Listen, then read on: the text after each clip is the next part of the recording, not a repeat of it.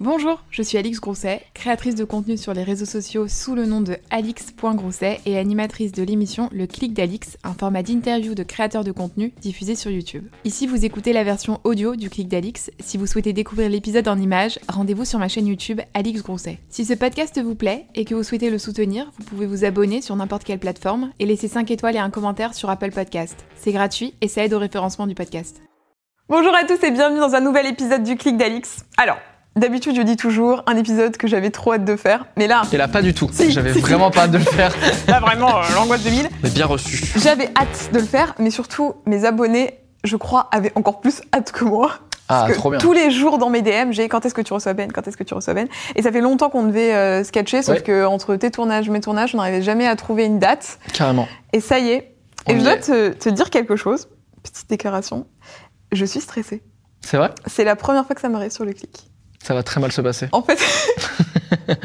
Est-ce que t'es pas stressé d'interviewer un intervieweur si. et que t'as l'impression qu'à chaque question je vais te juger en mode j'aurais pas fait comme ça De ouf C'est ce que je dis à Anne qui bosse avec moi depuis quelques semaines. Je dis en fait, euh, là, j'ai l'impression que toutes mes questions, c'est la merde, tout simplement. Non, il n'y a, pas de jugement. On est, on est en toute bienveillance. Je te remercie. Et surtout, on te reçoit parce qu'en plus, euh, enfin, ça coïncide hyper bien avec la sortie de ton livre. Ouais. Euh, donc, Je ne suis pas viril, que j'ai reçu, que j'ai reçu, que j'ai lu en entier. Là, tu es en dédicace en ce moment. Ma première question, elle est est-ce que quand tu fais tes dédicaces que j'ai vu dans tes stories, il y a plein de gens qui viennent te voir, donc tu vois toute la journée, tu es hyper sollicité par plein de gens. Quand tu rentres chez toi ou que tu rentres à l'hôtel, est-ce que c'est pas dur? C'est la redescente euh... En fait, moi, c'est hyper nouveau pour moi les dédicaces parce que. Euh, bah, en fait, j'avais jamais fait de meet-up avant. Donc là, c'est avant, je rencontrais les gens dans la rue par hasard, mais c'est jamais un contexte non plus mm. pour discuter euh, énormément. Souvent, c'est ah, j'aime trop ce que tu fais, on fait une photo et puis les gens s'en vont. Là, c'était trop cool de dire euh, rendez-vous à telle heure, tel jour et on peut discuter. Alors, euh, selon les dates, on peut plus ou moins discuter parce que bah en fait euh, moi déjà je m'attendais pas à ce qu'il y ait 250 personnes qui arrivent et genre t'arrives devant les, premières fois vraiment je suis arrivé devant j'ai fait mais c'est il y a un autre événement tu vois c'est pas c'est impossible que ce soit venez pour, pour la masterclass de Mercotte pour la pâtisserie. C'est ça non mais tu sais t'as l'impression de, de, de toi-même attendre devant une salle de concert tu sais mm. c'est un truc de fou. Et et après, non, ça me, j'ai pas le truc. C'est marrant parce que c'est des questions que j'avais beaucoup posées à des humoristes. Bah ouais, souvent, euh, souvent tu fais ton spectacle, ouais, merci mm. Paris là. Et puis après, euh, euh, notamment Alex Ramirez qui est rentré avec son décor. il avait un décor de cercueil. Puis il, il, rentrait avec son décor de cercueil dans la rue comme ça, seul, seul tout. Tu vois, il dit super, j'étais devant 200 personnes avant. Ou même avec Panayotis, on avait aussi mm. beaucoup discuté.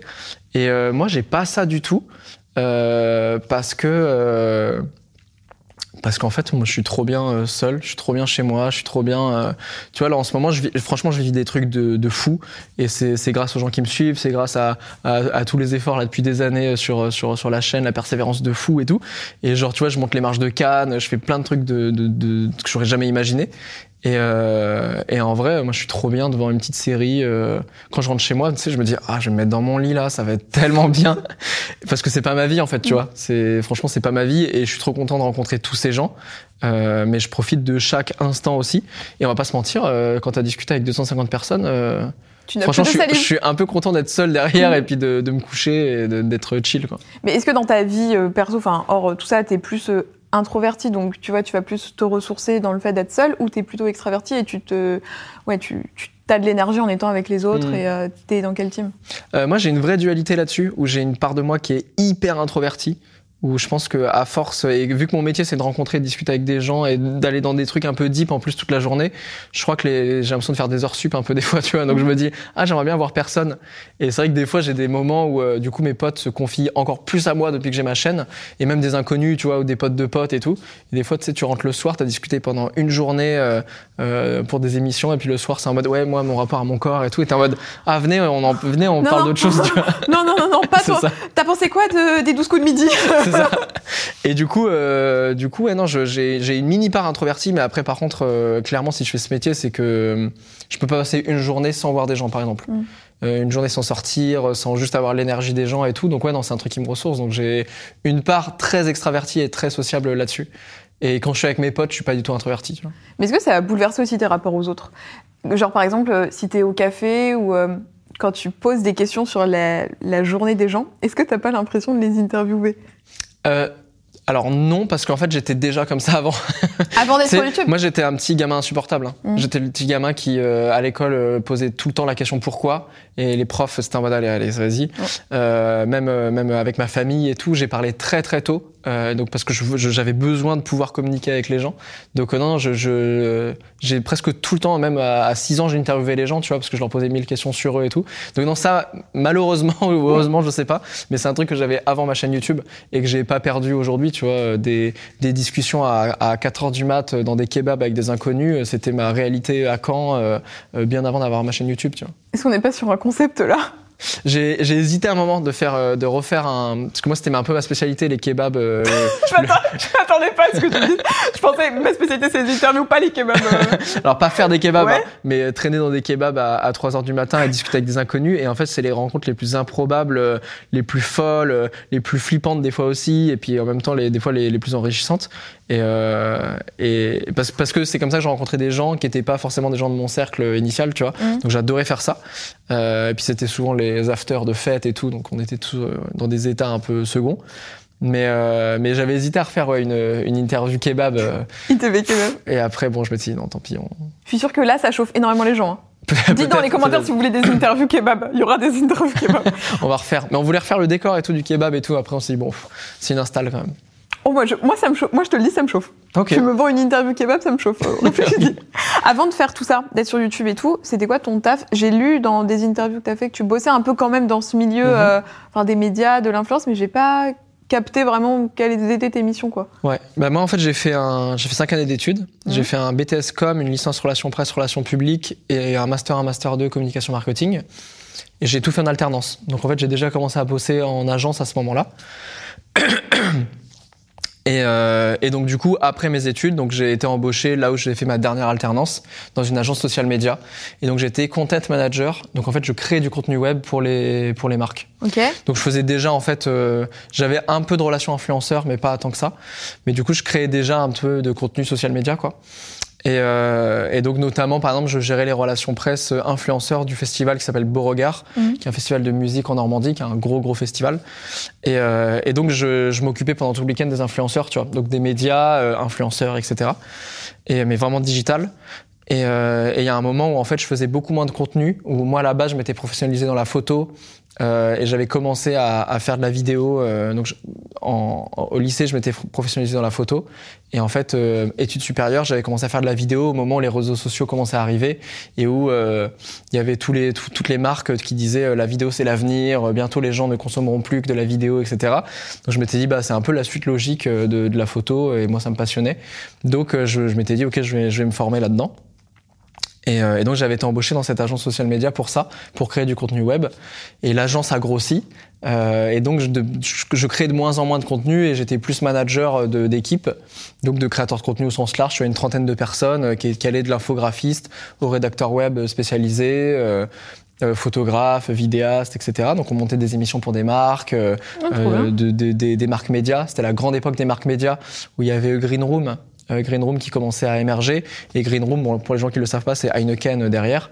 Euh, et donc nous, on faisait ça aussi pour des marques qui venaient, qui disaient, bah nous voilà. euh, Caisse d'épargne en Normandie, par exemple, qui disait bah nous en fait on est partenaire de, de, de plein de SMAC, donc de salles de concert, de festivals en Normandie. On aimerait créer un média qui parle de musique en Normandie, qui est un peu le- l'expérience euh, l'expérience euh, plus plus tu vois de, de, de, de ce qu'ils font où ils peuvent valoriser un peu tout ce qu'ils font Ouais. et donc je devenais euh, rédac chef de ce truc là donc il fallait que je monte euh, une équipe de rédaction euh, etc et euh, c'était passionnant mais du coup je faisais beaucoup moins de, de contenu. En, en, en parallèle je donnais des cours euh, en, en école de commerce euh, de communication aussi. Euh, donc je donnais des conférences des trucs comme ça sur, sur l'aspect communautaire qui était en train d'émerger. En fait c'était vraiment une époque j'ai l'impression d'être un papy quand je dis ça mais c'était l'époque où en fait la plupart des marques disaient euh, les réseaux sociaux dans deux ans n'entend plus parler c'est un effet de mode.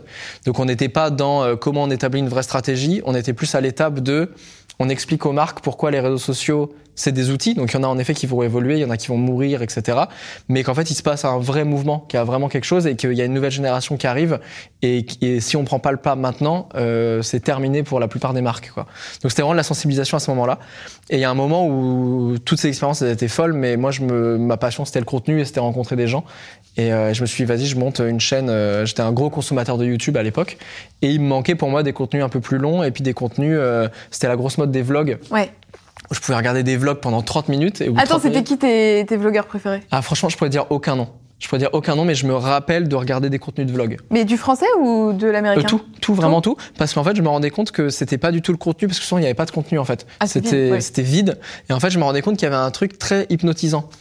Euh, il devait y avoir déjà du Enjoy Phoenix à l'époque. J'ai des flashs de, de Ah bah oui, parce qu'elle est arrivée, euh, je crois, en 2000. Ouais. Mais elle faisait du vlog, hein. il, y avait, il y avait des trucs de Et oui, vlog. elle faisait, euh, ça fait partie des premières qui a fait beaucoup de daily vlog. Donc c'est Oui. hyper chronophage, tous les jours, tous les jours. Et c'est vrai que le daily vlog en soi, bah, c'est la même chose que ce qu'on Bah fait. Enfin, chez nous, c'est genre, ouais, salut, bah, ce matin, je prends des trésors. Salut, je prends les cookies crisp. Et puis là, je vais au sport. Et puis, euh, ouais. Et donc moi j'étais hypnotisé par ces trucs-là, et puis à la fin des vidéos je me disais putain j'ai vraiment rien appris et c'était pas très intéressant, et pourtant il y, a un- il y a un truc je ne comprends pas, ça m'a ça m'a hypnotisé. Donc je me suis dit est-ce que je peux faire ça en essayant de mettre un petit peu de contenu, tu vois? Donc euh, très vite je suis allé interviewer mes potes, donc j'ai pris une caméra, j'avais pas de moyens, tu vois, donc je, je ma, ma petite caméra embarquée et, euh, et, je, et je suis allé euh, interviewer un pote qui, est, euh, qui était un gros illustrateur euh, pour parler de créativité, où on marche en forêt, on, se fait un vlog de la journée ensemble et on parle de qu'est-ce que c'est être créatif, euh, etc. Euh, de Panayotis un peu plus tard, sur Panayotis Pasco, sur euh, l'échec, la réussite, l'échec. Et donc pareil, on, on marche, on marche dans la rue et on parle de tout ça. Et donc c'était vraiment le, le point de départ de, de, de cette chaîne, c'était juste euh, ma cour de récréation, tu vois. C'était faire ce que j'avais envie de voir sur YouTube, mais surtout avoir cette cour de récré euh, par rapport aux autres missions que j'avais en agence qui me plaisait, qui me plaisait un peu moins. Est-ce qu'en agence, ça, ça a posé problème? Que tu développes un projet à côté? Bah au début non. Et puis après ça commence à marcher donc oui. Mhm. Euh, au début c'était en mode non non tu fais ce que tu veux. Euh, franchement je faisais des heures de fou tu vois vraiment. Euh, c'est je, je, je posais certains jours de congé pour tourner pour ma chaîne et tout mais vraiment je faisais c'était rare que je fasse moins de 80 heures semaine, tu vois. Donc, euh, donc vraiment, Oui. je rajoutais ça en plus, tu vois. Euh, donc, vu que je faisais beaucoup d'heures et que j'étais très efficace dans mon taf, ça posait pas de problème. Là où ça posait souci, c'était au moment où ça commençait à marcher et où moi j'ai commencé à me poser la question de de est-ce que je m'en vais de l'agence parce que parce que potentiellement euh, il y a peut-être un délire où je peux tirer un fil vers euh, vers un nouveau métier quoi. Mm, mm. Et ça, t'as fait cette décision à quel moment de switcher? Euh, Il y a eu un alignement des planètes où, où c'était un moment où donc moi j'étais encore à Caen à ce moment-là Euh, et, euh, et donc j'avais interviewé Marion Séclin Ouais. sur savoir s'entourer. C'était hyper intéressant. Donc Panayotis sur la réussite. Et donc et les deux en fait m'ont recontacté en disant on a passé un bête de moment et, et ils avaient vu un peu ce que je faisais et, ils- et ils m'ont dit donc Marion Séclin m'a dit moi ça fait 8 ans que je suis sur YouTube j'ai toujours pas de chaîne est-ce que tu veux lancer ma chaîne YouTube? Donc faire Oui, la parce qu'elle, réal elle euh, faisait des, enfin, des, c'était des contenus qui étaient en groupe et ce genre de choses. Ouais, et puis euh, en fait, elle s'était fait connaître beaucoup via des contenus via mademoiselle.com, Ouais. euh, avec Matt Giver, etc. Et puis après, elle c'était Studio Bagel. Mm, mm. Donc c'était via des sketchs, Ouais. donc, mais elle avait pas de contenu en elle-même. C'est vrai. Elle sortait de sa vague de cyberharcèlement euh, où ça commençait à se tasser un petit peu. Et elle s'était dit, bon, j'ai j'ai envie de proposer des choses, euh, mais il lui manquait une équipe. Et donc, euh, et donc euh, je lui ai dit, vas-y, go, euh, c'est une expérience que j'ai envie de faire. Et donc, je, je réalisais, on écrivait ensemble des fois des trucs, euh, mais la plupart du temps, c'était elle qui écrivait. Euh, je réalisais, je montais, je prenais le son, je mixais, j'étalonnais, je mettais en ligne, je modérais les commentaires. Mais là, vraiment. t'étais payé pour ça. Euh, ouais, j'étais payé, ouais, pas, pas ouf, mais Ouais. j'étais payé. ouais. Ouais. Oui. non, parce qu'en fait, on a, on a fait pratiquement aucun placement en fait sur la chaîne. Je te cache pas que c'est aussi un moment ce qui a fait que j'ai arrêté, c'est que j'avais besoin d'argent aussi. Donc, Bah euh, ouais. Mais l'expérience était folle et euh, j'ai appris tellement de trucs avec elle. Elle m'a présenté aussi beaucoup de gens du milieu, donc parce que moi je débarquais de nulle part. Euh, donc euh, donc non non, c'était une expérience folle. Et Panayotis venait de lancer un sketch avec Mister V qui avait bien marché. Et pareil, il m'a dit écoute, j'ai j'ai écrit un truc avec Roman Fressinet, ça s'appelle Didier. C'est un espèce de truc un peu à la The Office. Est-ce que tu as envie de réaliser ça? Et moi, ça m'a branché euh, de fou, tu vois. J'ai dit, vas-y, go. Et donc, euh, donc là, j'étais dans la réal. Je faisais un peu chargé de prod aussi. Et c'est là que j'ai vite compris que chargé de prod, c'était pas du tout mon taf. Et c'était pas du tout ce que j'avais envie de faire. Mais du coup, je faisais vraiment de la réal. Et après, c'est lui qui uploadait, il modérait les commentaires et tout. Euh, donc, il y avait déjà ces deux trucs-là. Et puis, euh, j'ai Red Bull qui m'a contacté. Donc là, j'avais, je te parle de ça, j'avais 10 000 abonnés.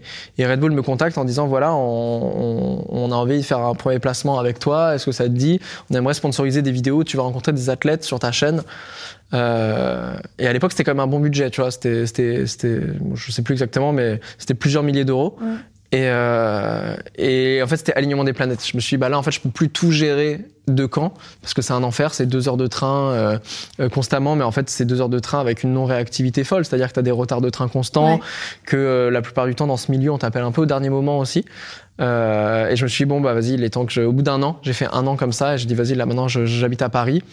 Euh, et je me donne un an pour faire de. Donc là, j'avais 15, 15, 15 000 abonnés, de faire 15 000 à 100 000 abonnés en un an qui était un pari euh, complètement impossible. Euh, et, mais je m'étais dit, en fait, c'est que à partir de 100 000 abonnés que je vais commencer potentiellement à pouvoir en vivre. Euh, et donc, voilà, je, je, je, je lâche toute ma life et je vis sur mes économies pendant un an. Ouais, t'avais un peu d'économie de côté quand J'avais même. un hein. an d'économie. Ok. J'avais un an d'économie et je vivais avec euh, 1100 euros par mois. Et donc je suis arrivé dans un petit appart, je dis appartement, mais c'est déjà, on va dire appartement à. Paris, qui était une cave euh, sans fenêtre, euh, à côté de Bastille. Donc j'étais quand même bien placé. Je m'étais dit en fait si je veux arriver à Paris, je veux vivre l'expérience au Mm. maximum. Donc je veux être central et je veux pas me galérer avec les transports Ouais, ouais. et tout. Euh, Je me dis voilà, quitte, quitte à être mal, autant être mal, Mal mais, dans Paris. mais pas trop mal. et, euh, et donc j'ai fait, ça pendant un an. Et, et voilà, et donc on a fait le pari de, où je suis arrivé à 100 000 abonnés au bout de- au bout d'un an, quoi. Propre. Quand tu Enfin, annonces. 100 000 abonnés au bout d'un an, euh, les- sur les deux derniers mois, tout s'est fait, hein, parce que à la fin, j'ai, moi j'ai failli Alors arrêter. attends, qu'est-ce qui a fait, qu'est-ce qui a fait que d'un seul coup sur les deux derniers mois, c'est Bah, Il y a eu plein d'étapes. Au début, je faisais beaucoup de formats interview. euh, Et en fait, je faisais genre euh, 30, 30 à 50 000 vues par vidéo. Et ce qui était bien, tu vois, mais je voyais que ça stagnait et je voyais que moi, je commençais à moins m'amuser aussi. Parce que la dynamique euh, euh, interview, euh, c'était cool, mais il y a un moment, je me disais, bon, pff, je sais pas ce que. Enfin, moi, je m'amuse plus. Je m'ennuie- en plus, je m'ennuie très vite. Donc, euh, vraiment, je me disais, bon. Et je me disais, mais si je fais 50 000 vues par vidéo euh, en constant, je vais jamais. Si moi, je commence à m'ennuyer et qu'en plus, du coup, les gens vont forcément s'ennuyer parce que t'es un peu la base du truc. Et, euh, et je vais jamais vivre de ma chaîne, en fait. Et j'avais ce truc-là aussi de dire, euh, bah, en fait, euh, là, moi, si dans. Là, on était genre à 8 mois, tu vois. Et je me dis, bah, bah, dans 8 mois, en fait. Euh, on arrête en fait. C'est, pas genre euh, je continue, on voit si dans deux ans et demi ça marche bien, si je la encore. Enfin, C'est vraiment genre, euh, genre j'avais j'avais euh, 600 euros de loyer euh, sur euh, sur 1000 1100 euros par mois, tu vois. Et euh, donc je donc je vivais que pour ma chaîne parce que je me faisais pas forcément de plaisir, de trucs et tout. Donc je vivais pour ma chaîne et je m'étais dit bah là en fait c'est je sais que ça ça va s'arrêter sinon. Et donc il y a un moment euh, où je me suis dit vas-y j'ai envie de faire d'autres trucs. Euh, et donc c'est le moment où j'ai lancé le mois sur les peurs. Où en fait c'était le mois de mars. Et le, donc le 1er mars, je fais une vidéo où je réponds à la question qu'est-ce que tu ferais si tu n'avais pas peur? Et je me fais la liste et je dis vas-y demain c'est une vidéo par jour et j'affronte une peur. Euh, donc était une bête d'orga aussi parce que genre euh, je me retrouvais euh, je crois que la première vidéo euh, je suis euh, je suis à côté de Paris et euh, je me retrouve avec des serpents. Alors j'avais une phobie absolue des serpents. Le week-end d'après je me retrouve dans les Alpes à faire du parapente et de me remettre au ski aussi là où ça faisait six ans que j'avais eu un accident que je me remets au ski. Après le trois jours après je me retrouve en Normandie à faire du saut élastique. Donc voilà il y avait une grosse orga là-dessus. Mais c'était hyper enfin c'était fou. C'était fou et en fait je m'étais dit une vidéo par jour. J'avais vu un peu, tu sais, j'avais suivi un peu la vague Pierre Cross, etc., qui avait fait ça pendant un an et tout, et, qui était vite passé euh, de 200 000 à 1 million, un truc comme ça. Et je me suis dit, ok, je pense que là, ça, ça a du sens pour moi. Je me fais trop plaisir à le faire. Je reviens un peu sur du vlog en plus, donc c'est cool. Et c'est sûr que là, là, je me rappelle, j'avais 30 000 abonnés. Et je m'étais dit, c'est sûr, j'ai au moins 70 000 abonnés à la fin du mois parce que ça va prendre et tout. J'ai dû gagner genre 1000 abonnés sur un mois. Ah, merde. Ah dommage. Ouais. Et, euh, et je suis tombé malade en plus derrière parce que en fait c'était trop, c'était beaucoup, Oui, parce qu'alors là, enfin, à ce moment-là, t'as pas de monteur, t'as pas, t'as. J'avais un monteur. Ah, Si, j'avais un monteur. monteur. Ok. Ouais, j'ai j'ai pris un monteur. Euh, heureusement parce qu'en fait vu que j'avais les déplacements, mais Ouais. par- en fait c'est surtout que j'avais pas pris d'avance, tu vois. Donc vraiment les gens regardaient la vidéo, c'était ce que j'avais tourné la veille, donc c'était un, c'était un délire. Euh, mais du coup c'était hyper fatigant parce que même en fait même en termes d'adrénaline, j'avais vécu trop de trucs en un mois. Euh, donc je retourne en Normandie euh, quelques temps pour me reposer parce que j'étais complètement malade, j'avais envie vraiment, moi la mer me manquait et tout. Donc je retourne en Normandie, je me dis bon bah ok, échec total, tu vois. Et pareil dans cette logique où je me dis bon bah en vrai l'expérience était cool mais je vais sûrement arrêter. Et, euh, et je te jure au moment où, où je racontais ça à un pote, où j'étais au téléphone avec lui, je lui dis mec je crois que je vais arrêter ma chaîne. euh. Là ce que j'ai fait là ça a été un truc où ça a pas marché. Je reçois un mail de France TV Slash qui me dit euh, ah on a adoré euh, ce que tu viens de faire sur un mois. Est-ce que ça te dit de faire ça avec des personnalités publiques? Et donc, euh, et donc on- j'en signe 5 avec eux. Et euh, ça me fait, c'était pas un budget énorme, mais ça me refait un budget où ça me donne du sursis sur deux mois.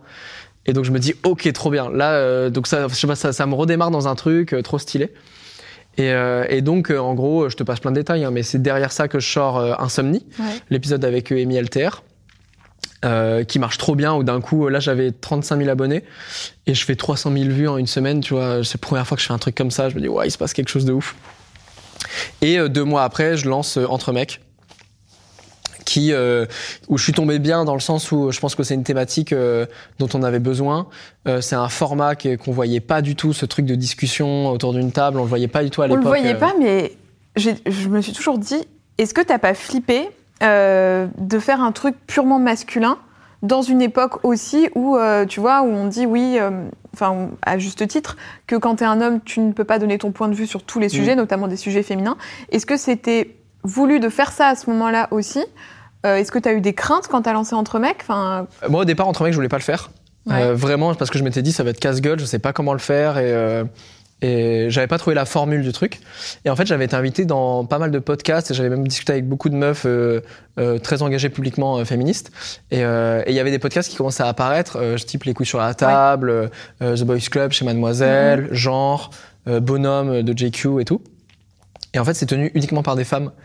Et, euh, et à chaque fois, toutes ces meufs-là disaient, mais nous, en fait, on a créé ce truc-là parce qu'on a attendu que des mecs le fassent. Et personne l'a fait. Donc, bah, en fait, on vous tient par la main et on, et on y va. Parce que c'est, euh, ça, ça fait partie de la, la deuxième, deuxième, ou je sais pas, peut-être troisième des puristes sauront le nombre de vagues.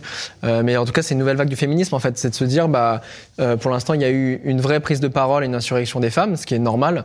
Parce que Dans, un- dans, un, dans, un, dans une logique systémique, en fait, c'est normal que Ouais. ce soit euh, les gens euh, en bas de la hiérarchie euh, qui, qui se soulèvent, tu vois. Ouais.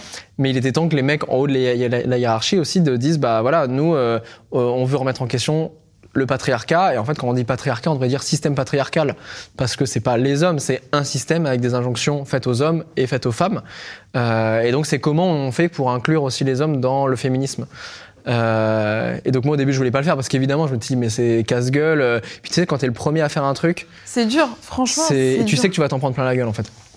Et donc euh, au départ, je voulais faire des face cam pour raconter un petit peu parce que moi j'ai en, fait ça me touchait personnellement, tu vois, parce que suite à, plein, d'étapes de ma vie, même que je raconte dans le livre, tu vois, c'est que bah ça me parle. Et je m'étais dit bon comment on en parle? Si je fais des face cam, ça va être compliqué. Et, euh, et j'étais tombé sur, euh, sur des chaînes américaines où ils font beaucoup, notamment des chaînes comme Cut, euh, où ils font des trucs hyper minimalistes avec des gens autour d'une table qui discutent d'une thématique. Et en fait, t'as l'impression d'être avec eux à la table. Et je me dis, mais c'est ouf, ça, c'est, on fait ça. Donc j'ai, je vois ce truc-là. La semaine d'après, euh, je contacte euh, mon tatoueur euh, Toto, Omar, qui est un pote comédien. On s'était rencontrés sur la chaîne de Maman Séclin d'ailleurs.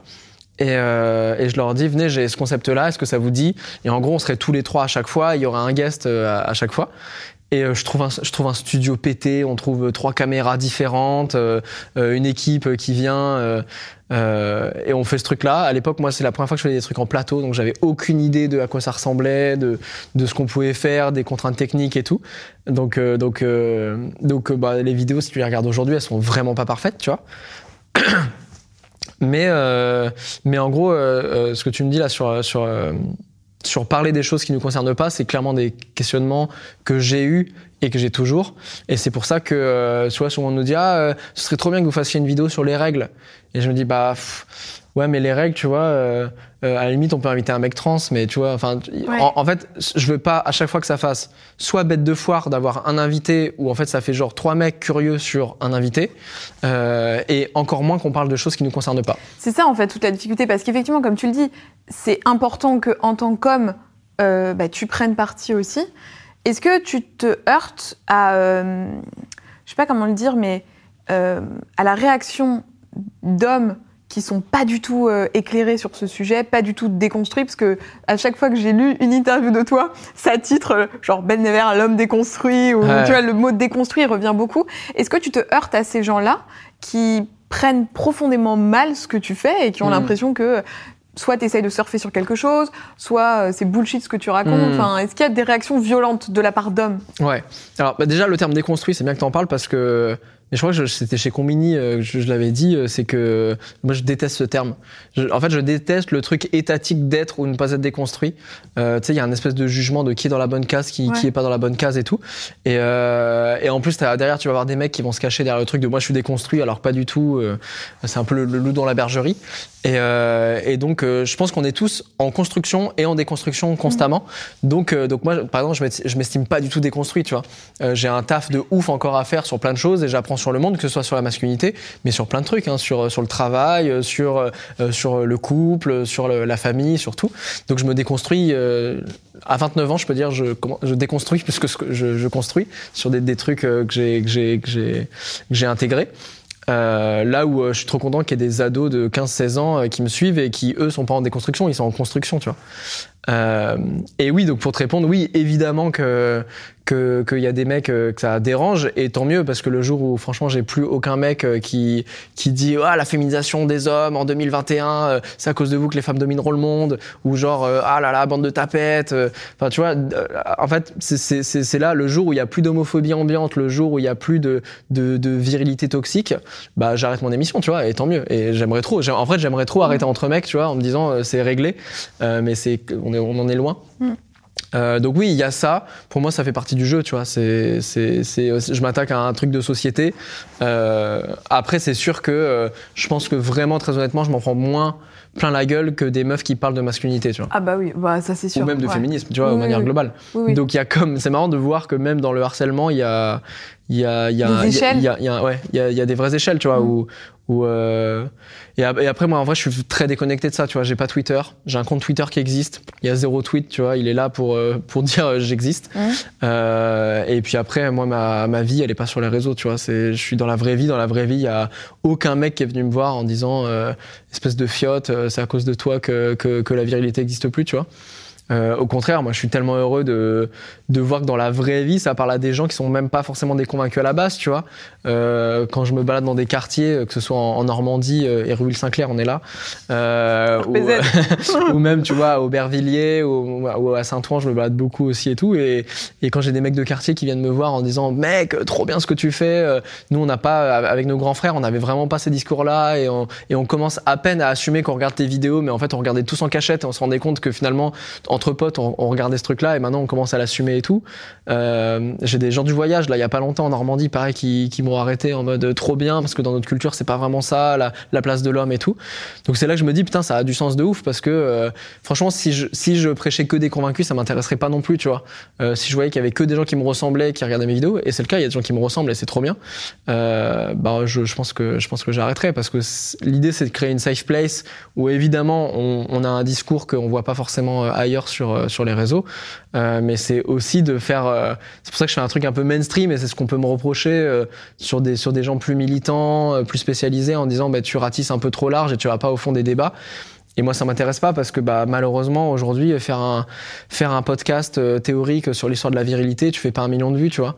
Euh, et aujourd'hui, euh, moi, je kiffe trop me dire que, que- enfin, en tout cas, de me rendre compte qu'aujourd'hui, un entre mec peut faire un million de vues et va toucher des gens qui se seraient jamais intéressés à ces thématiques-là et qui derrière m'envoient des DM en disant putain euh, c'est une porte ouverte en fait et qui derrière eux vont écouter des podcasts et donc voilà moi le- l'objectif c'est de faire un truc mainstream pour toucher des gens qui qui se seraient jamais intéressés à ça de, de base quoi Et les vidéos qui font le plus de vues sur ta chaîne, c'est marrant. Je l'avais écrit et puis t'en as parlé la semaine ah ouais, j'ai fait dernière. une story. C'est genre euh, le, ce- celle qui a le plus de vues, c'est entre mecs la bite, entre le mecs premier c'est la bite le ouais. sexe. Ouais. Euh, le troisième, c'est euh, La Vérité, qui est un format euh, que j'adore, euh, mais c'est avec une Abbé Latina qui est une actrice X, Mhm. donc on parle de sexualité, mais euh, c'est drôle parce qu'on parle pas que de sexualité. Euh, ouais, et puis derrière, alors derrière, c'est euh, c'est euh, le en- dernier entre mecs que j'ai sorti avec Seb, Kikessa, Cyrus et Tristan Lopin, où là, c'est de manière globale, on parle d'une relation au père, etc. Mais je crois que derrière, c'est la drague, donc tu vois, c'est. Mais bon, en vrai, euh, c'est c'est une thématique qui est. euh, qui est universelle, hein, le- la mais, sexualité. mais euh. moi, je me souviens quand cette vidéo est sortie, je me suis dit. Mais qui sont ces gens? Mais je clique C'était le Enfin- début, c'était le deuxième épisode. Alors, c'est le premier épisode qu'on a tourné. C'est-à-dire Ouais. qu'il faut quand même te dire qu'à l'époque. euh, Attends, attends. Ça veut dire que le, le premier épisode que tu tournes, c'est tu contactes les gens en disant allez, on va tourner un format qui s'appelle Entre mecs la bite euh, Non, en fait, moi, j'en ai tourné, j'ai tourné les quatre. Les quatre premiers, on les a tournés en 4 heures. Ouais. Donc, vraiment, c'était pour te dire à quel point j'y connaissais rien à Wow. l'époque, c'est que je m'étais dit ouais, 4 heures, 4 émissions, c'est bon. Euh, on est rentré, on, on a eu une demi-heure de retard, donc en vrai, c'est stylé. Euh, et en gros, le premier qu'on fait, c'est on se retrouve autour d'une table. À l'époque, on tirait une carte, on tire une carte, Ouais. et on découvre la, la thématique. Euh, je sais même plus si les gens étaient au courant.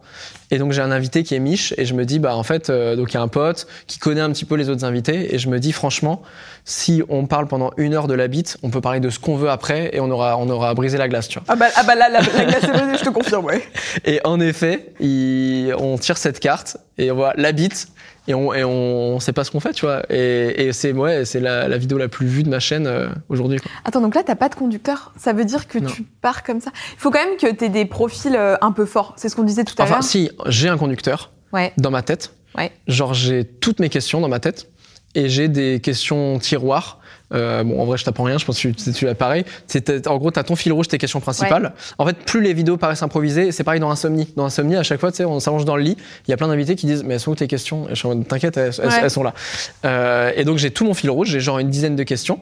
Et après, j'ai des sous-questions. C'est-à-dire que s'il y a une question qui marche pas, je sais que je peux la formuler différemment, soit au même moment, soit après. Euh, et voilà, donc j'ai donc non non j'ai tout ce truc là dans ma tête. Euh, je crois même que parce que c'était la première fois que je faisais ça, donc je je si je dis pas de bêtises sur les premiers entre mecs, donc sur la bite par exemple, j'ai un petit papier avec des questions par terre, mais on le voit pas dans le champ. Et donc euh, de temps en temps je fais comme ça, et je, regarde je regarde le truc et je dis ok prochaine question exactement. j'étais stressé de ouf. Et, euh, et maintenant non il y a plus euh, tu vois quand on tourne euh, le dernier entre mecs on a tourné trois heures et j'ai toutes mes questions dans la tête, tu vois. Et après, euh, selon si quelqu'un lance une perche sur un sujet, bam, j'ai une question qui est à la fin, qui revient au-dessus, tu vois. Dans ma tête, j'ai j'ai un truc visuel avec toutes mes questions et les trucs changent Mm. de place euh, constamment, tu vois. Comment tu fais quand tu tournes avec autant de gens pour euh, euh, le montage? Est-ce que tu leur fais valider à la fin Ouais. sur les tables rondes Ouais, ouais. Sur, Et donc, faut que tout le monde valide? Ouais. Donc, mais en fait, pour moi, c'est le jeu et c'est pour Ouais. moi, c'est aussi pour ça. Au début, autrement que personne ne voulait venir. hein. Personne n'était en mode, euh, enfin tout le monde était en mode, vas-y, on, on veut pas y aller, euh, ça va être trop compliqué, euh, on va trop se livrer et tout. Mais même mes émissions globales, hein, Insomnie aussi, c'est, tu vois, il y a les personnalités qui viennent, c'est quand même des trucs où Mm. il y en a qui lâchent des, des dingueries, hein, tu vois, des trucs où, alors on fait jamais dans le voyeurisme. Euh, c'est, vraiment, il y a, y a pas d'anecdote perso juste pour le plaisir de lancer une anecdote perso. Euh, Il y a pas de gossip, euh, mais c'est des trucs perso qui peuvent aider les gens. Tu vois, Dejna, quand euh, quand on arrive et je lui dis euh, c'est quoi euh, c'est quoi le, le, le- le truc de ton enfance euh, qui, qui fait la personne que t'es aujourd'hui et qui raconte l'inceste avec son grand-père, tu vois. C'est un truc où t'es en mode ah ouais ok euh, c'est tu vois il y a un contexte pour le raconter tu vois. Mais derrière on s'arrête pas là. C'est elle fait de la prévention pour les jeunes etc elle explique tout tout ça. Euh, donc euh, donc moi c'est aussi une confiance énorme que les invités me donnent euh, dans les émissions. Et aujourd'hui je suis trop heureux et fier d'ailleurs qu'il y ait des invités de ouf qui qui me contactent directement pour venir en disant bah t'as une marque de fabrique et on sait qu'avec toi on on va pas se retrouver avec euh, euh, un, un, un moment isolé avec un gros titre Ouais. tu vois l'enfer.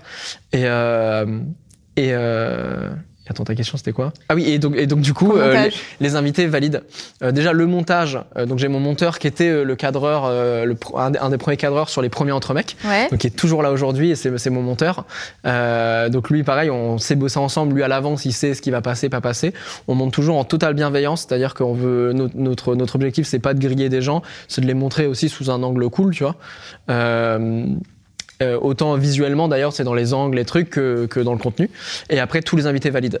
Donc c'est un délire hein, parce que je sors une vidéo par semaine, des tables rondes. Ah, euh, mais là, mais je n'imagine même pas cet orga-là. Déjà, moi, je vois la galère que ça peut être parfois, tu vois, sur euh, un seul, enfin, une seule personne euh, de, de, de faire valider, de booker Ouais. les gens. Parce qu'on, on en avait parlé la dernière fois, où j'avais dit, j'avais dit à Ben, ce qui est cool, c'est que je sais qu'avec toi, je ne vais pas avoir de galère. Parce que tu sais ce que c'est que les gens Ouais, les sûr. galères de tournage.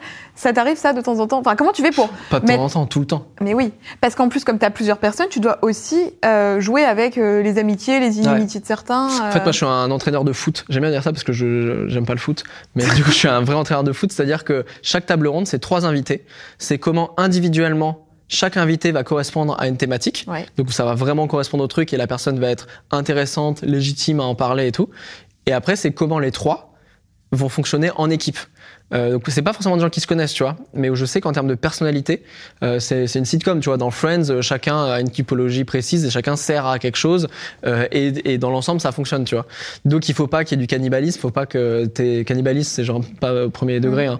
Pers- Personne se mange Oui. dans, dans mes émissions, mais genre t'as, t'as, c'est comment t'as pas genre deux personnalités qui sont identiques et donc en fait tu sais que ça va se fighter euh, après on- quand c'est dans des personnalités publiques et c'est souvent le cas c'est comment tu arrives à avoir des gens qui n'ont pas des histoires entre eux aussi tu vois donc il y a aussi tout- toute cette partie coulisses à connaître euh, donc ouais non moi à chaque fois c'est c'est arriver à avoir des gens qui qui où on va créer une osmose en fait Ouais, y a une et synergie. c'est plus euh. ou moins réussi. Hein. Je dis pas que chaque émission est réussie là-dessus. Il y a des émissions où en effet ça marche de ouf. Tu vois, quand j'ai fait un tartine de vie et où en fait euh, j'invite Camille Combal, Pomme et Pomme, Camille. La Jordana. Euh, en fait, ce qui se passe, c'est que à l'époque, je, je propose à Camille Combal. On se, on se connaît, on se connaît pas, mais je me dis c'est ouf d'avoir Camille Combal sur ma chaîne. C'est la dernière personne qu'on attend. Enfin, une des dernières. Je pense qu'il y en a d'autres. Euh, mais en tout cas, tu vois, on n'est pas Mhm. du même univers et tout. Et après, la semaine d'après, je rencontre Camilla Jordana et je lui dis ah, est-ce que ça te dit de venir sur Tartine de vie? Euh, Elle me dit bah grave, parce que je me dis ça peut être grave intéressant. Et en fait, elle me dit je connais pas Camille Combal, euh, les deux se connaissent pas. Et je me dis comment je fais le lien entre les deux? Pour que ça matche. Euh, et là, à ce moment, en fait, je comprends que le, tu sais, dans, dans ma tête, j'ai des arborescences de, de tribus, de gens qui se connaissent et tout, tu vois. Et je me dis bah en fait, le point commun, c'est Pomme.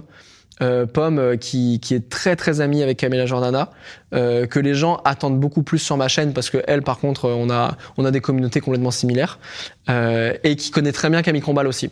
Et donc du coup, j'invite Pomme, elle dit vas-y, je suis chaude, et, elle vient et genre il y a une osmose qui se crée, alors qu'en fait Camille Combal et Camilla Jordana se sont rencontrés genre une minute trente avant l'émission, tu vois. Donc voilà, donc c'est toujours ce truc-là. Et en effet, je fais valider parce que euh, pour moi, euh, il faut que chacun soit à l'aise avec euh, ce qu'il raconte, tu vois. Parce que euh, franchement, j'ai des anecdotes, j'ai des dingueries que je pourrais sortir. Je sais que je ferais 2 millions de vues avec. Franchement, il y a des trucs vraiment où je me dis, waouh, c'est insane et tout. Mais en fait, des invités derrière qui me disent finalement, là, je me suis senti trop à l'aise et ça, j'ai pas envie de le raconter. Et, euh, et l'idée, c'est pas de créer des traumatismes chez mes invités, tu vois. Donc, euh, donc on enlève. Puis même au niveau, si on parle vraiment purement business, t'as pas intérêt à faire ça parce que t'as aussi intérêt à ce que tes invités euh, partagent le truc. Donc euh, si c'est pour ensuite sortir un truc qui leur correspond pas ou vont te faire une mauvaise euh, pub, enfin c'est pas intéressant. On parle que de tes réussites depuis tout à l'heure. Mais dans tout ce parcours, il y a forcément eu des échecs aussi. Il y a Un podcast, il y a un podcast que, que de j'aime beaucoup. Je sais pas si tu connais qui s'appelle La Leçon. Ouais, bien sûr. Euh, c'est Pauline Grisoni qui fait ça. Je vous mettrai dans la barre d'infos. Justement, dans le, dans le podcast de Pauline, elle pose une question, enfin, c'est toute la thématique de son podcast, c'est de partir d'un échec que tu as eu et euh, duquel tu as pu tirer une leçon. Ouais. Est-ce que tu aurais un échec professionnel et personnel à me raconter qui t'a permis de grandir et de, ouais, de, de grandir et tirer une leçon de tout ça? Des échecs, en vrai, j'en ai des, des petits, j'en ai tout le temps. Tu vois, on parlait là d'invités. Moi, il y a plein d'invités euh, qui annulent au dernier moment, euh, des sessions de tournage qu'on n'arrive pas à remplir, donc on est obligé d'annuler des sessions de tournage. Moi, je sors une vidéo par semaine, donc des fois, tu sais, si on annule une session de 2-3 jours, bah, en fait, euh, tu sais, Ouais. ça, ça reporte, donc ça veut dire qu'est-ce que je fais en attendant, etc. Donc ça, évidemment, j'en ai, j'en ai plein. Je réfléchis à un échec vraiment parlant, parce qu'après, c'est avec des trucs anecdotiques, genre un invité qui est pas venu. Et dans tes, dans tes relations personnelles, est-ce que tu as déjà eu une grosse déception? Tu vois, un truc. Ouais, mais en vrai, euh, franchement, qui n'a pas eu de déception euh, amicale, amoureuse, etc. Moi, dans mes relations amoureuses, euh, chaque relation m'apprend euh, de ouf. Euh, chaque échec, mais pareil, tu sais, pour moi, des ruptures, c'est pas des échecs, c'est une étape vers un vers vers des, des choses que j'ai complètement apprises, tu vois. Donc quand donc ma ma ma relation avec mon ex, par exemple, pour moi, la rupture est pas du tout un échec. On pourrait le voir comme un échec parce que évidemment, bah, la relation s'est arrêtée, tu Ouais. vois. Et en même temps, si c'est arrêté, c'est parce qu'il y avait une raison. Et moi, ce qui m'importe, c'est de me dire, sais, c'est cette phrase que j'ai constamment en tête, c'est euh, euh, l'important, c'est pas l'échec, c'est ce que t'en fais. Et c'est clairement ça, c'est de se dire, bah, ok, qu'est-ce que, pourquoi on a rompu et qu'est-ce que ça m'a appris, tu vois? Et comment la prochaine relation que je vais avoir peut être beaucoup plus saine et que j'évite de refaire les mêmes erreurs. Et souvent, en fait, c'est ça, euh, les gens qui enchaînent plein de relations, c'est, et tu vois, ils se rendent compte souvent que, bah, en fait, la rupture, c'est, c'est, c'est souvent un- une, un- une espèce de boucle sans fin. Et souvent, en fait, tu recrées les mêmes schémas. Tu t'es, tu, tu as été attiré par la, même, typologie de personnes et t'es en mode, Ah, je comprends pas et tout. Tu dis, bah, en fait, euh, si t'es attiré que par la même typologie de personnes qui te fait du mal, chose que moi, j'ai fait beaucoup, hein, j'ai eu une grosse relation euh, un peu toxique sur mes premiers amours à 17 ans. Et en fait, euh, la, la conclusion que j'en ai tirée, c'est pas genre euh, il faut que je sois, faut que je sois attiré par d'autres personnes. C'est genre euh, comment je retrouve la même relation avec la même personne. Donc j'ai enchaîné deux trois relations qui étaient la, la même chose en fait. Et donc tu te dis bah, en fait tu tires pas la, tu tires pas la conclusion de ah, faut quand même que je commence à être attiré par d'autres personnes qui vont me faire plus de bien.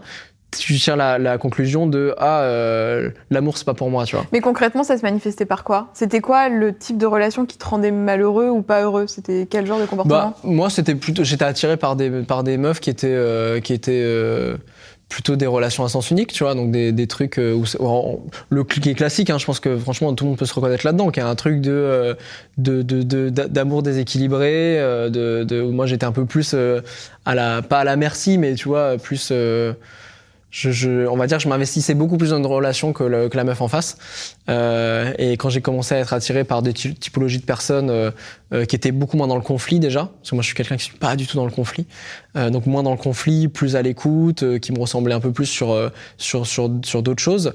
Bah d'un coup je me disais ah cool en fait les relations amoureuses c'est stylé tu vois c'est au contraire c'est des trucs qui te font Mm. grandir et t'as plus de positif que de négatif. Mais je pense que c'est aussi une période où tu te construis et où t'apprends euh, et, et j'invite tout le monde à se poser des questions sur son socle de valeur tu vois, de se dire c'est quoi ton socle de valeur et en fait, tu te rends compte que, bah, évidemment qu'il y a des gens, mais c'est pareil en amitié, euh, dans le travail. Moi, il y a trop de gens avec qui je travaille pas parce que euh, on n'a pas le même socle de valeurs.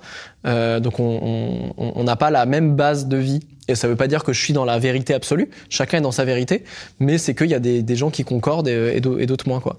Donc oui, dans les relations amoureuses, évidemment y a, et encore aujourd'hui, il y a des échecs, des trucs, mais, mais j'apprends de ouf. Et dans le métier, c'est pareil. Hein, dans, dans, dans le milieu professionnel, euh, il y a, y, a, y a des interviews où je ressors où je me dis putain, j'ai foiré mon interview, quoi. Alors aujourd'hui, je suis à un stade où heureusement foirer une interview, ça veut pas dire euh, elle va jamais sortir. Euh, ce qui est déjà arrivé hein, par, le- par le passé, euh, vraiment au tout début de ma chaîne. Euh, Aujourd'hui, ça veut dire genre à l'interview est un peu moins bien, Mm. mais ça mais Mais y a des trucs. finalement, toi, tu le sais, mais est-ce que les gens vont vraiment le percevoir Non, de la même non. façon Ils le perçoivent pas, ils trouvent que l'interview est cool, mais moi je sais que dans ma tête, ils auraient pu trouver ça encore plus stylé. Oui, parce que tu sais ce que tu aurais pu faire. Exactement. putain, là, si j'avais dit ça à ce moment-là. Exactement. Mais toi, tu dois, la- tu dois l'avoir Ah plein de bah fois. tout le temps, bah, En- sur en fin chaque de journée, interview, très honnêtement, sur chaque interview, je me dis pourquoi j'ai pas demandé ça à ce moment-là? Ta famille pense quoi de tout ça? Parce que tu te livres énormément. euh, que ce soit sur plein de thématiques, on a parlé tout à l'heure de sexualité, euh, bah, de, de la sexualité, de ta sexualité aussi, euh, de tes relations passées, de ton papa, beaucoup dans ton livre. Comment ils le vivent ça, cette notoriété quand même? Bah, alors moi, déjà, il y a un truc qui est hyper intéressant, c'est la notion de qu'est-ce qui est privé, Ouais. qu'est-ce qui est public, euh, qui est propre à chacun. hein. dans le sens où, euh, moi, c'est souvent des gens qui me disent, ah, quand même, euh, dans ton livre, t'as parlé de ta première fois et tout, euh, c'est chaud, quand même, là, tu livres un truc hyper personnel et tout. Et, euh, et tu vois, par exemple, le- euh, cette anecdote sur la première fois que je raconte dans le livre, je l'avais déjà raconté dans Entre mecs il y a un an, sauf qu'en fait, il n'y avait pas de conclusion, il n'y avait pas le petit twist qu'il y a dans le livre, tu Ouais. vois, qui est arrivé beaucoup plus tard. Et donc en fait, je l'ai coupé au montage parce que je me suis dit, mais en fait, ça c'est du voyeurisme. Je raconte ma première fois, il y a euh, personne peut en tirer une leçon euh, personnelle sur quoi que ce soit, donc je l'enlève parce que ça, je veux pas faire du gossip, tu vois. Euh, et donc pour moi, c'est vraiment ce truc-là, c'est de dire, euh, tout ce que je raconte, il faut que ça ait tout ce que je raconte, il faut que ça euh, puisse te parler en fait. C'est qu'il faut qu'il y ait une conclusion, il faut qu'il y ait un truc où tu dises ok ça je peux en tirer quelque chose pour moi-même. Euh, et à côté de ça, pour moi c'est beaucoup plus personnel de montrer ma famille, donc c'est pour ça que j'ai jamais montré le visage de mes parents, de mon frère. Je parle pas de, de mes relations amoureuses. Je parle vraiment, je donne très peu d'indices là-dessus. Tu dis j'ai quelqu'un, mais on connaît pas la personne, quoi. Euh, exactement. Ouais, ouais, non, on, on connaît pas les gens et, et en plus j'ai eu des relations avec des personnes publiques, donc tu sais, ça peut Oh vite là être là. un enfer, tu vois. Et on sait à quel point euh, très vite quand tu donnes aux gens, Ouais. Ça, ils ont la sensation que ça leur appartient. Euh, donc ça, ça je le dis pas et, et c'est marrant parce que là je vais sortir un Insomnie bientôt avec Bellatina, qui est une actrice X. Et ma première question c'est euh, c'est pour toi, est-ce que c'est euh, plus euh, personnel de poster un nude de toi publiquement ou de poster une photo de tes parents? Et elle, évidemment, c'est poster une photo de ses parents, tu vois. Ouais. Euh, et donc, ça, remet en question vachement ce qui est, ce qui est, ce qui est public ou privé, ce qui est personnel, euh, etc. Euh, et à l'heure des réseaux, c'est, c'est, ça, c'est, on a encore plus rabattu les cartes là-dessus. Euh, et donc, euh, je sais plus quelle était ta question, mais en Si, tout cas, juste- enfin, quel était justement le regard de tes proches par rapport à ça, Ah oui. notamment de tes parents, puisque dans ton livre, il y a toute cette interview à la fin, Mm. sans spoiler ton livre pour ceux qui ne l'ont pas lu, mais très perso quand même, j'ai trouvé, Mm. de ton papa, parce que ton père admet aussi euh, que certains comportements qu'il a pu avoir n'étaient peut-être pas adaptés à ce moment-là ou t'ont peut-être fait du mal. Enfin, c'est vraiment un échange hyper personnel. Ouais. Comment tu as réussi à le convaincre? Est-ce que déjà tu as eu à le convaincre? Est-ce que tu lui as proposé? Ça s'est passé comment ça, ce- cet échange-là? Euh, alors, j'ai pas du tout eu à le convaincre. C'était moi qu'il fallait convaincre. C'était Ah plus, euh, ouais. C'était vraiment, je te jure, mon éditrice. C'est le dernier truc que j'ai fait. Je, je repoussais le truc. Mon éditrice me disait, ah, mais du coup, euh, l'entretien avec ton père. Moi, je disais, ouais, t'inquiète, on est sur les retours et tout. Mm. Pas du tout. Je l'avais pas de retour, pas je- d'aller Je encore. même pas demandé. Euh, donc non, non, là, c'était hyper compliqué parce que il y a un moment, j'ai même, je me suis, dit, je vais pas le faire parce que c'était très compliqué pour moi. Donc en gros, à la fin du livre, il y a un entretien de plusieurs pages avec mon père où c'est euh, tout ce qu'on s'est jamais dit en 29 ans, parce que je parle beaucoup de la relation avec mon père dans mes vidéos, euh, qui est un truc très générationnel, hein, du, du père qui tait ses émotions, euh, euh, qui dit pas je t'aime, euh, euh, qui, qui, moi, qui était le, le daron un peu absent, qui bossait, qui bossait beaucoup, tu vois, le, Mhm. le, le, le, le- le père de famille, quoi, tu Ouais. vois. Et, euh, et du coup, je m'étais dit, bon, quand même, ce serait cool de finir le livre avec euh, une note un peu plus même positive sur mon père, où j'en ai un peu parlé dans le dernier entremec, où je dis, j'ai été très dur en deux ans avec mon père dans les émissions, mais euh, je réinverse un peu le truc. Euh, et, euh, et non, c'était assez fort. Mon père, il a pas du tout hésité, il m'a dit oui direct. Mais mes parents, ils sont trop fiers de ce que je fais en vrai. hein. Ils sont, euh, ils m'ont toujours soutenu, mais même euh, avant les vidéos, tu vois, j'étais toujours le, le gamin, puis l'adolescent, puis le jeune adulte qui faisait que, qui prenait que des décisions à l'inverse de, de la rationalité, tu vois. C'est-à-dire qu'à chaque fois que ça se passait bien pour moi, je cassais tout, tu vois. J'étais en mode non, mais là, je suis pas heureux, donc je vais faire autre chose. Et, euh, et on est très, très éduqué, ça, je le raconte aussi beaucoup dans le livre, on est très éduqué à la rationalité. Faire un tableau, le pour et le contre, s'il y a plus de pour, nanana, tu vois, tu prends la décision en fonction de ça. Moi, je fonctionne pas du tout comme ça. Moi, c'est que à l'instinct. Et, euh, et du coup, bah, socialement, ça te fait prendre des décisions où des fois, les gens se disent, mais qu'est-ce que tu es en train de faire, quoi. Et parce que je pense qu'au-delà de l'instinct, tu as quand même une sensibilité particulière aussi, tu vois, à ressentir euh, les choses qui peuvent être bonnes ou mauvaises pour toi. Ouais. Euh, Mais, là, mais en fait, l'instinct, euh, t'as beau ressentir des trucs, des fois, euh, hmm. tu, sais, tu, tu- tu peux être Ouais. dans ton coin en mode j'ai la meilleure idée du monde. Si les gens ils sont pas connectés à toi, c'est dead, tu vois. Tu sais, Mm. tu peux, le nombre de gens qui ont les meilleures idées du monde et qui en fait ça, ça décolle jamais, tu vois. Donc c'est toujours des paris à chaque fois. Mais moi, je, je saute sans parachute constamment, quoi.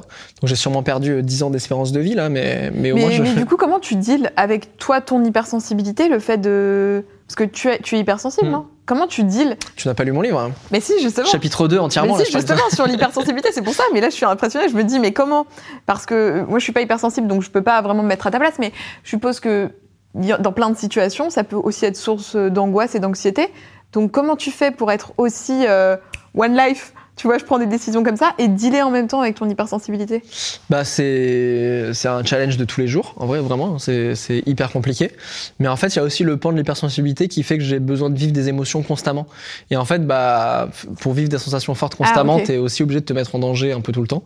Euh, mais oui, bien sûr que c'est un enfer. Moi, quand je suis arrivé à Paris, les premières fois que j'ai pris le métro, je me je, moi, je me, je, je- je me nourris énormément de l'énergie des gens. Euh, quand j'étais gamin, je le raconte dans le livre, quand j'étais gamin, euh, un enfant malade me rendait malade. Euh, un enfant triste me rendait triste. Enfin, voilà, je, je- en fait, j'étais Une une, éponge, une ouais. vraie éponge empathique. Et, euh, et donc, à 29 ans, j'ai vraiment appris à, à- Moi, j'ai été diagnostiqué à 8 ans. Donc, euh, très tôt, en fait, j'ai travaillé dessus. Donc, à 29 ans, ça va, je suis, j'a- j'arrive à, à, fonctionner un peu, à me blinder, en gros. Je déteste ce truc parce que il y a- je parle- j'en parle dans le livre aussi. Il y a une grosse mode de C'est l'hypersensibilité. ça que j'allais te demander. Comment on fait la différence entre euh, juste parce que j'ai l'impression que l'image de l'hypersensibilité pour certains, c'est simplement de dire genre ah euh, je vois un film avec un chien, euh, je suis triste, je suis Hmm. hypersensible. Alors que si je comprends bien, il y a aussi toute une perception de euh, la sensation au bruit qui peut être très oppressante, aux odeurs, enfin c'est Tous les sens. tous les sens qui lumière, sont décuplés, ouais, ouais. c'est ça? Moi, il y a une période où c'était très compliqué pour moi parce que je bossais beaucoup dans le monde de la musique. Et il y a des concerts que je ne pouvais pas voir parce que les jeux de lumière étaient beaucoup trop forts, donc je devais partir, tu vois. Déjà, il y a un truc, je sais qu'il y a beaucoup de gens qui se plaignent en mode ouais, euh, euh, d'un coup, il y a plein d'hypersensibles, c'est 20% de la population. Donc en effet, en fait, s'il y a autant d'hypersensibles aujourd'hui qui, qui, qui le découvrent, c'est parce qu'avant on n'en parlait pas et qu'en effet, 20% de la population, oui, tu peux avoir un paquet de gens quand même. Mm, mm. Euh, et moi, j'ai j'ai pas trop de soucis avec les gens qui, qui c'est pas grave s'ils le sont pas et tout, si ça peut les aider à mieux vivre et tout. Moi, ce qui me dérange, c'est euh, les gens hypersensibles qui qui excusent tous leurs actes comme ça, mais que tu vas retrouver avec des côtés Asperger, des côtés surdoués, des côtés voilà les zèbres aujourd'hui et tout, euh, qui a un truc de euh, non mais moi je suis comme ça, euh, c'est Oui, il y c'est a ça tu aussi, sais, avec les signes astro. Genre, euh, Oui, oui, oui, bien sûr. j'ai pas envie de me mettre mal à un signe astro. Je suis Gémeaux. Genre, c'est parce que je suis Gémeaux, tu vois. Bien sûr. On va dire ça. Ouais. euh, Moi, je suis balance, j'ai trop peur du Mm. conflit. Désolé, je suis balance, c'est pour ça que je rentre pas dans le conflit et tout. voilà. Mais euh, je dis ça parce que j'aime pas le conflit et je suis balance. tu vois. T'as vu comment on se ça. Tu sais que les gens sur les signes astro, Je ils sais que là, ouais, non, il y a une team, ça rigole pas sur l'astrologie. Mais, euh, mais oui, oui, non, en, en vrai, il n'y a pas de fatalité. C'est ce que j'essaie de raconter aussi dans le livre, aussi, de dire euh, euh, déjà, c'est pas stylé d'être hypersensible, parce qu'en vrai, moi, les trois quarts du temps, c'est plus relou que, que, que stylé.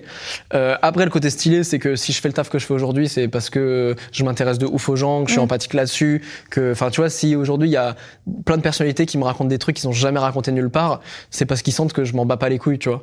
Et que, et que, et moi, je pense avoir le feeling aussi pour, pour savoir quand c'est le bon moment pour quand aborder tu un peux sujet. creuser, Exactement. quand tu ne peux pas, effectivement, c'est hyper important. Mais en interview, de savoir euh, avec qui tu peux aller sur tel sujet ou de leur. Demander en amont, tu vois, s'ils sont OK d'en parler ou si c'est des trucs qui ont peut-être été un peu traumatiques. euh. Ouais. Et à ce sujet, justement, il y avait, j'ai une question.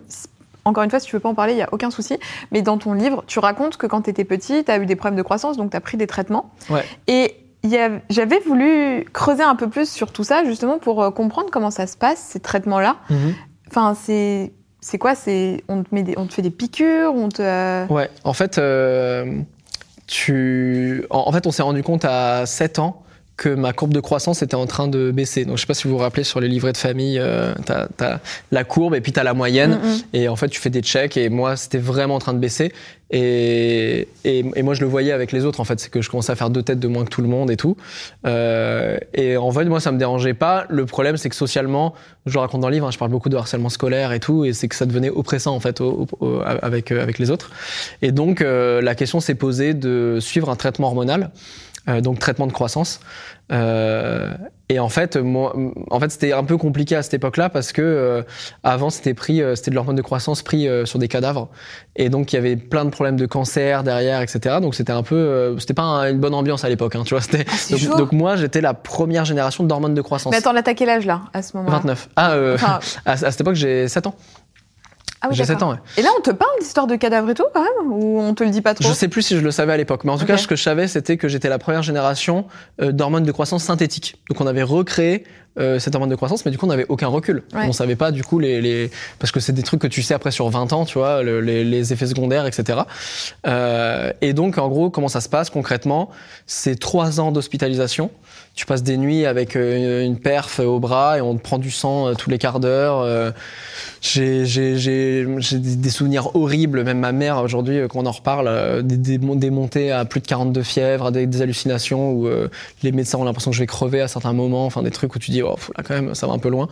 Et en fait, tout ça, ça sert à, à savoir en gros quel, quel type de traitement tu peux avoir derrière. Donc ça, c'est à peu près trois ans d'hospitalisation. Donc alors attends, là pendant trois ans, t'es plus chez toi. Non, c'est pas en non-stop. Hein. C'est trois ans d'hospitalisation où tous les 5-6 mois, Ouais. tu vas en hôpital et tu passes trois jours, euh, trois jours, trois nuits euh, à l'hôpital, quoi. Euh, et parce que après, tu sais, ça va en laboratoire, ils testent ton sang, ils testent, euh, voilà. Et à ce moment-là, ils testaient encore le, le, le traitement, quoi. Et après, on te dit bon bah voilà. Il y a la possibilité pour toi d'avoir le traitement. Euh, en fait, c'est aussi ce truc où on n'a pas de recul, c'est-à-dire que si j'avais pas pris le traitement, peut-être que j'aurais grandi beaucoup plus tard ou pas. Donc on sait pas. Et en fait, ce traitement-là, il sert, euh, sans rentrer dans les trucs scientifiques, hein, mais t'as ton hormone de croissance, ton hypophyse, qui fonctionne mal. Et donc en gros, ça la booste, ça lui donne un peu de Red Bull, tu vois, en mode, euh, vas-y, tu vas te, tu vas te booster pour fonctionner normalement. Euh, et du coup, concrètement, comment ça se passe? Moi, donc, moi, on m'en a beaucoup parlé. En trois ans, tu as le temps de réfléchir un peu. Tu sais, donc moi, c'était un truc mûrement réfléchi où je voulais prendre le traitement parce que je, je vivais hyper mal ma différence de taille avec euh, avec les autres. Euh, ça m'handicapait socialement, quoi. Je le sentais vraiment. Et puis voilà. C'était social aussi. ah oui, bien sûr. Enfin, est-ce que si t'avais été genre sur une île déserte où il y avait personne, tu l'aurais prise ou pas le traitement? Bah non. Bah déjà parce que si à la limite si je m'en étais si je m'étais rendu compte que c'était vraiment hyper galère pour monter au cocotier tu vois Mm. je l'aurais fait tu vois mais à cet âge-là tu vois à 7 ans je m'en je m'en foutais de monter Mais sur un ça, tabouret pour aller prendre, prendre les cornflakes tu vois On te demande quand même de prendre une décision avec le regard et le recul d'un enfant de 7 ans qui Ouais. n'a pas toutes les notions que tu as aujourd'hui au niveau de la médecine et des répercussions que ça peut avoir plus tard. Quand Ouais. on te dit, ouais, mais peut-être que dans 20 ans, tu auras développé un cancer euh, parce que tu as pris tel truc, bah là, tu te dis, ouais, dans 20 ans. euh, Enfin, Oui, oui, à 7 ans, t'en as, tu, tu, tu pas, pas de vision là-dessus, mais en vrai, moi, mes parents, ils ont été hyper à l'écoute et je suis, je suis vraiment heureux pour ça parce que je sais qu'il y a plein de parents qui, qui ont empêché leurs enfants de le prendre et je discute beaucoup là parce que depuis que j'en parle sur les réseaux, euh, on se rend compte qu'il y a beaucoup de gens qui ont pris le traitement, mais qu'en fait personne n'est en contact avec personne, donc on se sent toujours un peu seul là-dessus. Et, euh, et qu'il y en a plein qui l'ont jamais pris et qui en souffrent aujourd'hui euh, parce que euh, parce que c'est des mecs qui font genre 1m50 ou des trucs comme ça et où ça les handicape socialement. Il y en a plein qui le vivent hyper bien, mais il y en a vraiment qui se disent putain, euh, je- j'aurais pu avoir une autre vie quoi. Aujourd'hui, tu vois, je fais 1m69, je suis pas hyper grand et en même temps, ma taille me convient très bien quoi. Euh, et donc du coup voilà, euh, donc il y a ce truc où je dis ok go pour le traitement et euh, je me rappellerai euh, toute- toute ma life, c'est c'est qu'en gros les infirmières sont obligées de faire tester à un adulte la piqûre, donc à ton responsable légal. Et donc je sais plus qui l'avait testé, je crois que c'est ma mère. C'est ouf. ça. Et donc en gros le traitement c'est pendant 7 ans je vais me, f- je vais me faire une injection donc une piqûre tous les soirs. Donc pareil ça aussi tu sais quand t'as quand t'as- donc là j'avais 8 ans. 8-9 ans. Et, euh, et donc, euh, quand on dit, voilà, pendant 7 ans, jusqu'à la fin de ta croissance, en gros, tu vas te piquer tous les soirs, t'as aucune idée de ce que ça représente, tu vois. Euh, et du coup, bah, en gros, euh, je, sais, je crois que c'est ma mère qui a testé. Euh, et après, en gros, il y a, il y a- t'as deux systèmes de Mm. piqûres. Les diabétiques, ils ont exactement le même système Ah oui, aujourd'hui. oui, oui. Ils l'avaient pas à l'époque, mais maintenant, aujourd'hui, c'est à peu près les mêmes, les, les mêmes, les mêmes tailles d'aiguilles, 5 mm, hein, si vous connaissez les diabétiques. Euh, on est là, team 5 mm. Et en gros, tu as, deux systèmes. Tu as un truc où tu vois pas ton aiguille. Donc en fait, c'est un piste, ils appellent ça un pistolet. quoi. Donc tu le poses sur ta cuisse, t'appuies et ça, et ça rentre l'aiguille tout seul. Et en gros, moi, je me rappelle, donc j'avais ce système-là au début. Et donc, moi, je me piquais sur les cuisses. Et, euh, et en gros, je me rappelle être sur mon lit pendant, mais genre 45 minutes à me dire mais je vais pas appuyer, c'est impossible, je vais pas appuyer. euh. Et, et en fait ce système-là c'était un peu relou parce que t'as un système de ressort et en fait moi ça me, ça me faisait des hématomes sur les sur les cuisses parce qu'en fait ça te fait rentrer l'aiguille hyper fort donc en fait ça te fait un mini choc et c'est un peu de la merde. Et donc après au bout d'un moment j'ai enlevé ça. Et après, bah, en fait, tu vois l'aiguille, quoi. Donc, tu fais ton, t'apprends à faire ton, ta piqûre toi-même, et puis après, tu t'injectes le truc, et tous les soirs, quoi. Et tu pouvais pas demander à ta mère de te le faire, ça? Non, en vrai, euh, en, en vrai, très tôt, moi, je m'étais dit, je veux le faire moi-même. Parce que t'imagines, en fait, c'est, en fait, c'est un truc tous les jours. C'est comme Ouais. si, c'est comme si tu demandais à quelqu'un de te Ouais, nourrir ouais. tous les matins, tu vois. T'es en mode, bah, c'est cool, hein, ok, on va me nourrir, mais ça veut dire que le jour où euh, mes parents sont pas là, le jour où je vais dormir chez un pote, etc., tu vois. non. Donc, euh, non, non, très tôt, je voulais être complètement autonome là-dessus. Et, euh, et après, enfin, c'est comme tout, hein, après, tu, ouais, les piqûres, enfin, tu vois, c'était, euh, c'était comme me brosser dents le matin, tu vois, c'était un truc euh, classique, quoi. Est-ce que t'es accompagné psychologiquement pour ça? Euh, c'est drôle, j'ai des potes psy qui m'ont posé la question, qui m'ont dit, euh, euh, notamment lors du premier confinement, j'avais lancé Comment ça va vraiment, qui était le truc. là, c'était sur Nos amours en confinement, je me rappelle. Et, après, j'avais lancé. en fait c'est une grosse radio libre où j'écoute les vocaux de mes abonnés sur des thématiques. Et donc là, c'était sur la santé mentale. Il y a deux épisodes sur la santé mentale. Et et en vrai, enfin, tu vois, c'est vraiment. Je pense que c'était les moments les plus forts pour moi parce que déjà, on est dans un climat un peu chelou Ah, ouais. où t'es tout seul chez Watt. Euh, t'es dans une, je sais pas, tout était bizarre, tu vois. Et du coup, les gens vivaient aussi les choses très durement. Et il y a eu un, enfin, on en parle, on en parle un peu, mais je trouve qu'on en parle pas assez. Mais le, le confinement, c'était un fléau en termes de santé mentale, et on va avoir des répercussions là sur C'est les ce que j'allais te dire. Je pense que les répercussions, elles vont arriver. Enfin, elles commencent déjà à arriver, mais Ouais. d'ici 2-3 ans, on le Mais voit. le nombre de gens qui ont découvert ce qu'étaient les crises d'angoisse pendant les Mm. confinements, euh, le nombre de psys qui voient de plus en plus de gens aussi, euh, et puis voilà, et puis des gens qui ont, qui ont découvert des, des névroses, des, des maladies euh, mentales qui sont apparues, etc. C'est- C'est c'est un délire. Et là, c'était très fort, j'avoue, parce que les gens se confiaient beaucoup. Et puis bah, que moi, j'écoutais 5-6 000 euh, messages vocaux, tu vois d'affilée tout seul donc euh, je voulais pas qu'il y ait de chargé de casting ou quoi que ce soit donc c'est moi qui écoute tout et là, ouais, c'était un, c'était un peu, franchement, c'était un peu dur. J'ai pas mal chialé et tout. Euh, J'ai autant ri que chialé, etc. Euh, mais je crois que c'est important là-dessus, tu vois. C'est que je suis pas suivi, mais en fait, je, j'extériorise tellement mes émotions. J'étais que persuadée ok. que t'étais suivie. Parce qu'en fait, t'es tellement, c'est vrai, ouvert sur euh, tous ces, toutes ces thématiques de santé, euh, enfin santé mentale, euh, les psy. J'étais sûre que. Mais t'as jamais vu de, de psy? Si, bien sûr. Bah, euh, mon hypersensibilité, c'est un- Oui. c'était un diagnostic psy. Euh, à 17 ans, je suis tombé dans une dépression un peu hardcore et, du coup, j'ai suivi, suivi des psys. Euh, je l'ai raconté dans un épisode avec Charles Villa, qui est grand reporter pour Brut, et où je parle du moment où un psychiatre dit à ma mère euh, bah, Benjamin, il va falloir l'interner parce qu'il est dangereux pour lui-même, euh, qui était une période très compliquée de ma vie. Et c'est là où en fait, je suis parti de faire de l'humanitaire à l'île Maurice. Je suis parti plusieurs mois. Euh, euh, en me disant vas-y là je, je, je, je, ça va être pire en fait si je me fais interner. Et le truc qui a changé ma life hein. vraiment ça a été un truc où j'ai trouvé des réponses énormes dans ma vie et tout. Euh, donc euh, donc non non j'avoue que j'ai j'ai je, parle beaucoup dans mes vidéos de aller voir un psy ça fait du bien etc on parle beaucoup de thérapie j'ai pratiquement tous mes invités qui viennent vont voir des psys mais moi j'en vois pas. Alors je suis un peu le psy de, de plein de gens aussi. mais la plupart des gens qui ressortent de mes émissions à chaque fois disent putain mais en fait c'était c'est comme je suis fatiguée comme une séance c'est ça. T'es en mode, putain, trop bien, c'est ce psy euh, gratos, quoi. Mais non, moi, je, je vois personne, mais euh, parce que j'en souffre pas, tu vois. Mais le jour où, où je sens que j'ai un délire à régler avec moi-même, on en a tous, hein, mais un truc qui m'empêche de vivre, mm. j'irai voir un psy, j'ai aucun tabou euh, là-dessus, tu vois. Ouais, t'es hyper ouvert là-dessus, enfin, tu parles de tout, quoi. Bon bah écoute, je crois qu'on a beaucoup beaucoup beaucoup beaucoup parlé. Est-ce que c'était intéressant? Dites-nous en commentaire. Dites dans les commentaires si vous avez apprécié ce moment. En tout cas, moi j'étais trop contente qu'on puisse euh, ouais se poser, parler comme ça. Euh, j'ai bu tes paroles vraiment. Bah c'était un plaisir. J'étais au, j'étais au café quoi. Il y a une tradition euh, à la fin du clic, c'est que tu mentionnes un créateur de contenu que soit tu apprécies, soit tu ne connais pas mais que tu aimerais bien voir à ta place. Comme ça, ça me fait une petite passe décisive et moi je slide dans les DM.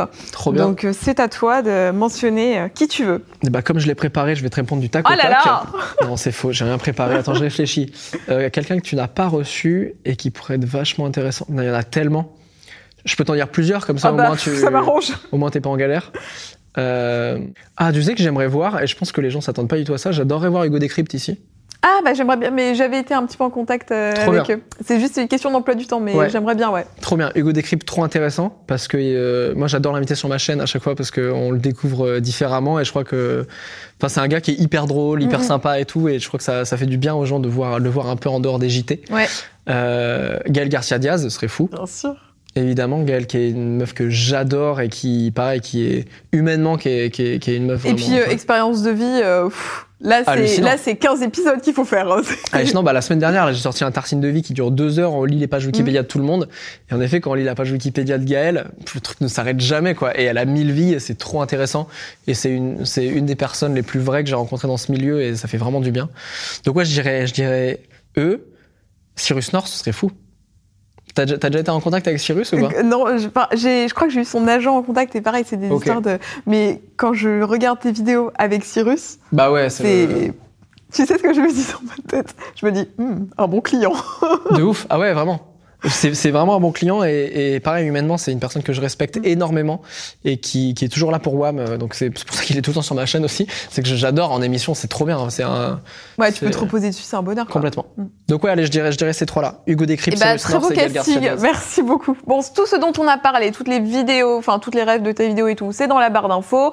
Euh, les Instagram de Ben et le mien ça fait juste là. Bon vous nous dites dans les commentaires ce que vous en avez pensé si vous avez aimé. Si vous avez d'autres questions peut-être qu'on pourra faire un autre un autre épisode si c'était chaud avec plaisir. Il y a beaucoup de questions. Si c'était nul, vous mettez nul en majuscule en commentaire. Non, bah pas forcément. Allez-y, ça fait, ça fait de l'engagement. Hein. Les commentaires de référencement, comme dirait Louis CDNV. Et puis vous faites des très très gros bisous. À bientôt. Ciao. Salut. Vous venez d'écouter un épisode du Clic d'Alix, j'espère qu'il vous aura plu et il y en a encore plein d'autres à écouter sur ce podcast. Si vous souhaitez en découvrir un peu plus, je suis également présente sur YouTube sous le nom Alix Grousset et sur Instagram sous le pseudo alix.grousset. À très vite